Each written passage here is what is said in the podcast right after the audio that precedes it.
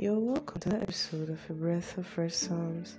Sit back, relax, and take in a breath of fresh Psalms on the book of 2 Corinthians chapter 1, verse 3 to 4, which says, Blessed be God, even the Father of our Lord Jesus Christ, the Father of mercies and the God of all comfort, who comforted us in all our tribulation, that we may be able to comfort them which are in trouble by the comfort wherewith we ourselves are comforted of God.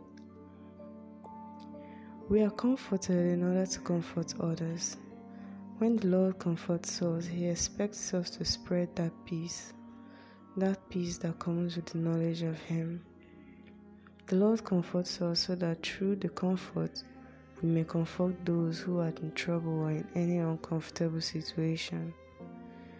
Colossians 2 verse 2 says, that their hearts might be comforted, being knit together in love, and unto all riches of the full assurance of understanding, to the acknowledgement of the mystery of God, and of the Father, and of the Christ.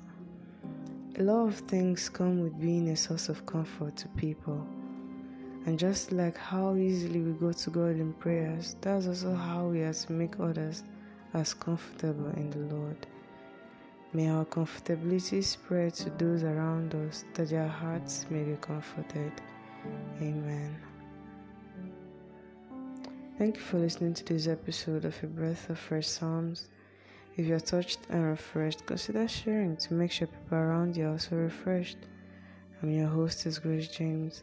Also remember to always take in a breath of fresh psalms.